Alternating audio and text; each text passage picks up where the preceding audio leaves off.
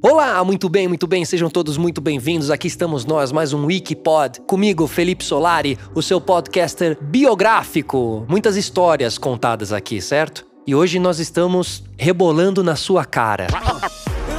Sim, hoje a gente vai lacrar aqui, porque hoje a gente vai contar a história de Pablo Vittar, ela que sacudiu o gigantesco festival Rock in Rio em 2017. Você sabe dessa história dentro da história da vida da Pablo Vittar?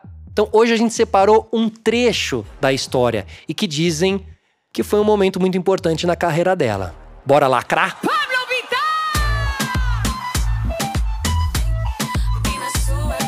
Mas vamos saber aqui quem era a artista Pablo Vittar em 2017, ou seja, antes desse pocket show surpresa no Rio de Janeiro. Ela já tinha muitos sucessos, KO, Sua Cara, Corpo Sensual. Olha Corpo Sensual tocando aí. Sim, ela já tinha essas músicas é, bem famosas tocando, né, pelo Brasil. Acho que na minha leitura ainda atingindo o público, realmente aquele público apaixonado por ela, que acompanhava a carreira dela, mas talvez não o grande boom nacional, digamos assim. Ela ali já era a drag queen mais famosa do mundo no Instagram. Ela tinha ultrapassado a RuPaul, que é uma drag queen super famosa, que tem séries lá nos Estados Unidos e tudo mais, assim, seguida por milhões. E ela tinha 1 milhão e 300 mil seguidores na época. E Pablo Vittar com 1 milhão e 400 mil passa, né, a RuPaul. E depois disso, nos, nos três meses seguintes, olha isso, que loucura, ela conquista mais de 3 milhões de seguidores e aí pula para 4 milhões, 4.4 de seguidores no Instagram, números maiores do que muitos artistas que estavam no Rock in Rio. Agora, mesmo com tantos números absurdos, Pablo Vittar não conseguiu fazer parte daquele line-up oficial do festival, muito menos ser headliner do, do palco mundo, né? Mas quem estava era Lady Gaga. Era aquele era um show muito esperado, né? Inclusive público Lady Gaga, público Pablo Vittar, públicos muito parecidos que dão match, né? Deixa eu contar a história da Lady Gaga. Ela veio, cancelou o show, não veio.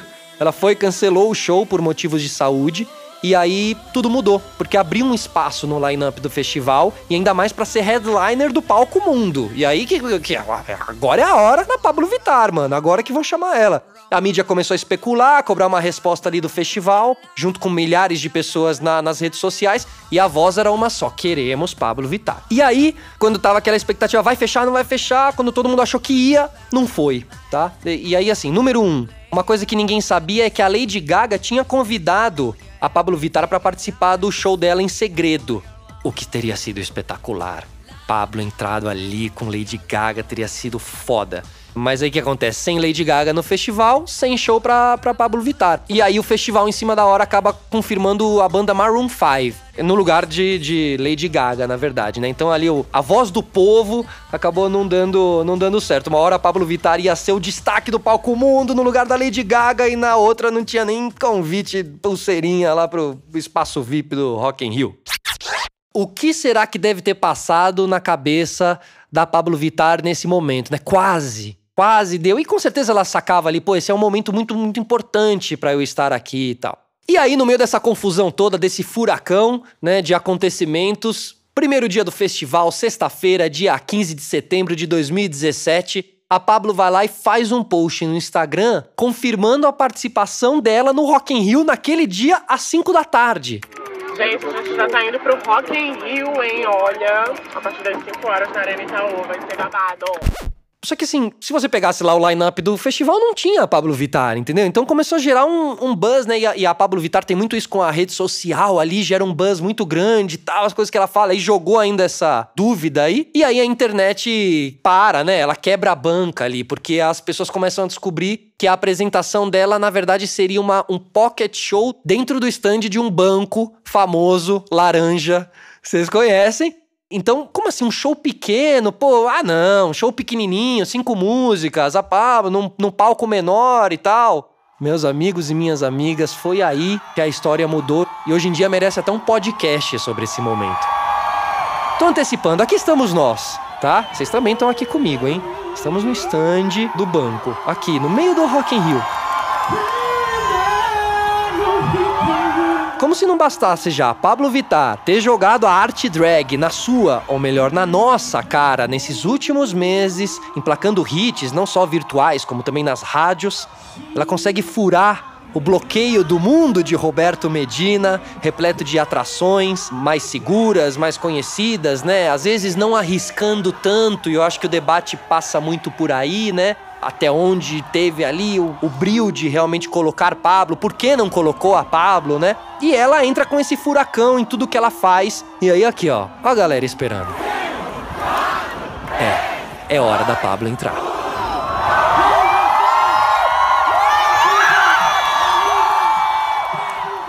30 segundos de apresentação e pronto.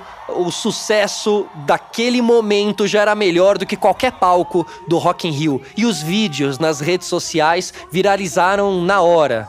Me lembra ali o histórico e lendário primeiro show dos Beatles nos Estados Unidos, né? Quem acompanha a história dos Beatles ali, dia 11 de fevereiro de 1964, no Coliseu de Washington, e eles estavam ali no meio do estádio, era tão isolado, o esquema era tão estranho que as pessoas não conseguiam ouvir a própria música por causa do barulho que, que foi feito. Ou seja, quando a estrutura não dá conta daquele momento explosivo do artista, né? Um furacão. E realmente a comparação tá aí nesse lugar. A Pablo era o grande furacão. Mal dá pra ouvir. E ela se sente muito emocionada ali. Ela fala, tô emocionada pra caramba e tal, né? Ela sente essa vibe assim. Só que a diferença aí entre esses, essas duas gritarias, essas duas intensidades, é que no caso dos Beatles, eles não conseguiam cantar porque era uma gritaria eufórica, ninguém tava cantando a música, estavam cantando lindo pro Paul McCartney. No caso da Pablo Vittar, era um coro gigantesco, mas era um coro cantando a música dela.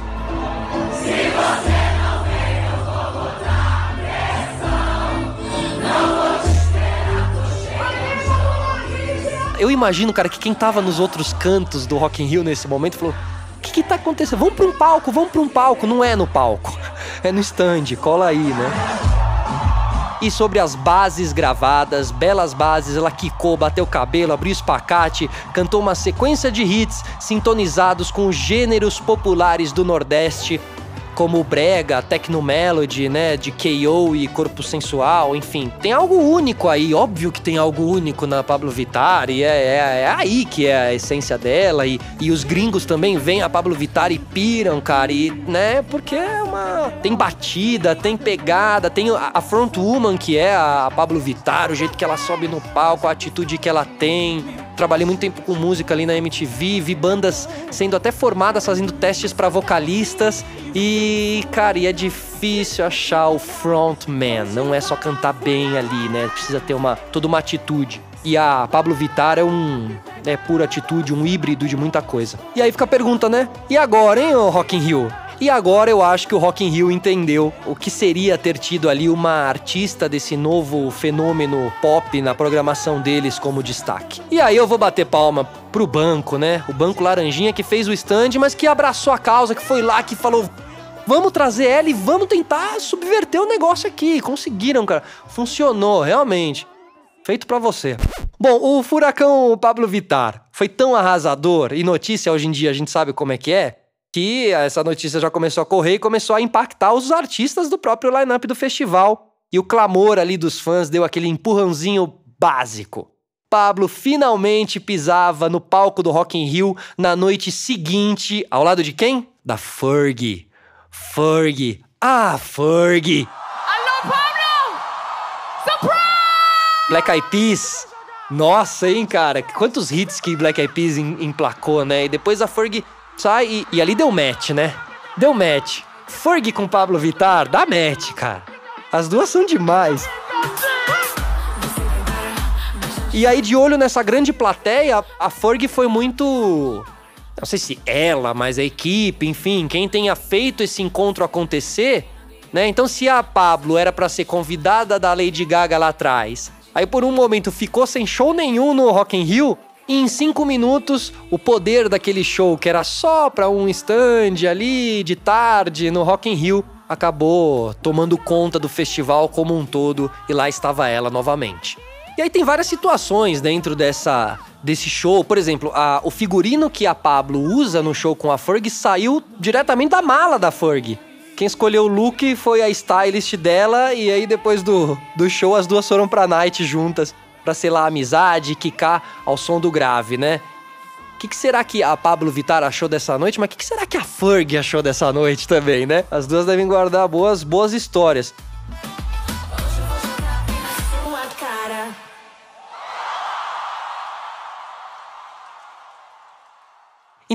Essa repercussão toda na internet, né? E muita gente vibrante, porque ela representava um movimento, ela representava o LGBT, então a gente tinha uma, uma drag, uma pessoa acima de tudo subindo naquele palco representando o movimento. E em 1985 foi muito lindo também, porque a gente teve ali nem Mato Grosso abrindo aquele dia de Rock in Rio, 1985. Rock in Rio já é um festival das antigas, né? Tem uma história também muito maravilhosa, o Rock in Rio. Mas eu tô aqui falando, falando, falando.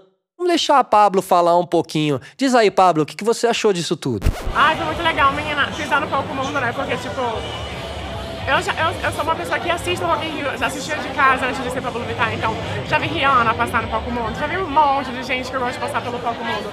E tive o prazer de pisar lá com a funk, então é sempre muito bom quando eu vejo uma foto, é legal. Pablo Vittar é a, é a, consolidação daquela frase que a gente ouve, mas nem sempre acontece com a gente, que é estar no lugar certo e na hora certa. E aí eu admiro muito muitos artistas atuais que têm uma sede, sempre tiveram, mas eu, ultimamente a gente tem muitos artistas que estão com essa sede de abraçar realmente essa oportunidade certa na hora certa, né? Agora, tem mais um elemento no estar no momento certo, na hora certa. É, você precisa estar tá pronto para aquilo, você precisa estar tá capacitado para aquilo, né? E presente de corpo inteiro. E ali realmente foi é, onde, onde a, a oportunidade encontra o talento. Eu acho que esse é o grande encontro ali, porque ela tava muito preparada para fazer aquele show, velho. Ela merecia fazer aquele show, né?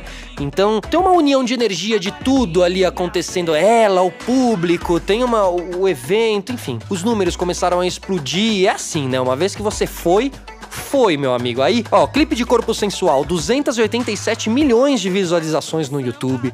O clipe de KO tem 349 milhões de visualizações no YouTube. E o clipe de Sua Cara, bem na sua cara, em parceria com Anitta e Major Laser, tem ali o arrebatador número de 478 milhões de, visualiza de visualizações no YouTube. Essas collabs também que ela foi fazendo, aí traz o público de um, traz o público do outro e vai juntando Major Laser também, né? Demais. Conseguiu números ótimos ali no, no Spotify Spotify, a primeira artista brasileira a ter três músicas no top 5 do Spotify. Sua cara, KO e Corpo Sensual. E depois de tudo isso, uma história linda para uma história linda para contar, cara. Um momento que, inclusive, até a gente pesquisa muito aqui para fazer o programa, mas pesquisei ainda não tem realmente uma leitura dedicada a esse momento da carreira, né? E a gente pensou aqui, vamos falar de Pablo Vittar, vamos fazer da Pablo e tal. Mas o que? A carreira, a vida inteira dela e tal? Não, o show do stand do banco em 2017 no Rock in Rio. Missão dada foi missão cumprida. Concluímos aqui mais um podcast Wikipod contando as biografias mais incríveis, nacionais e internacionais também.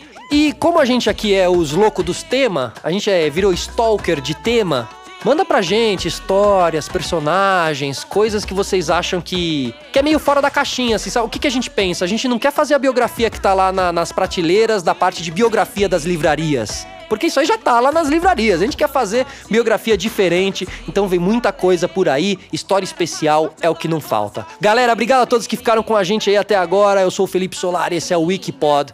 Até uma próxima.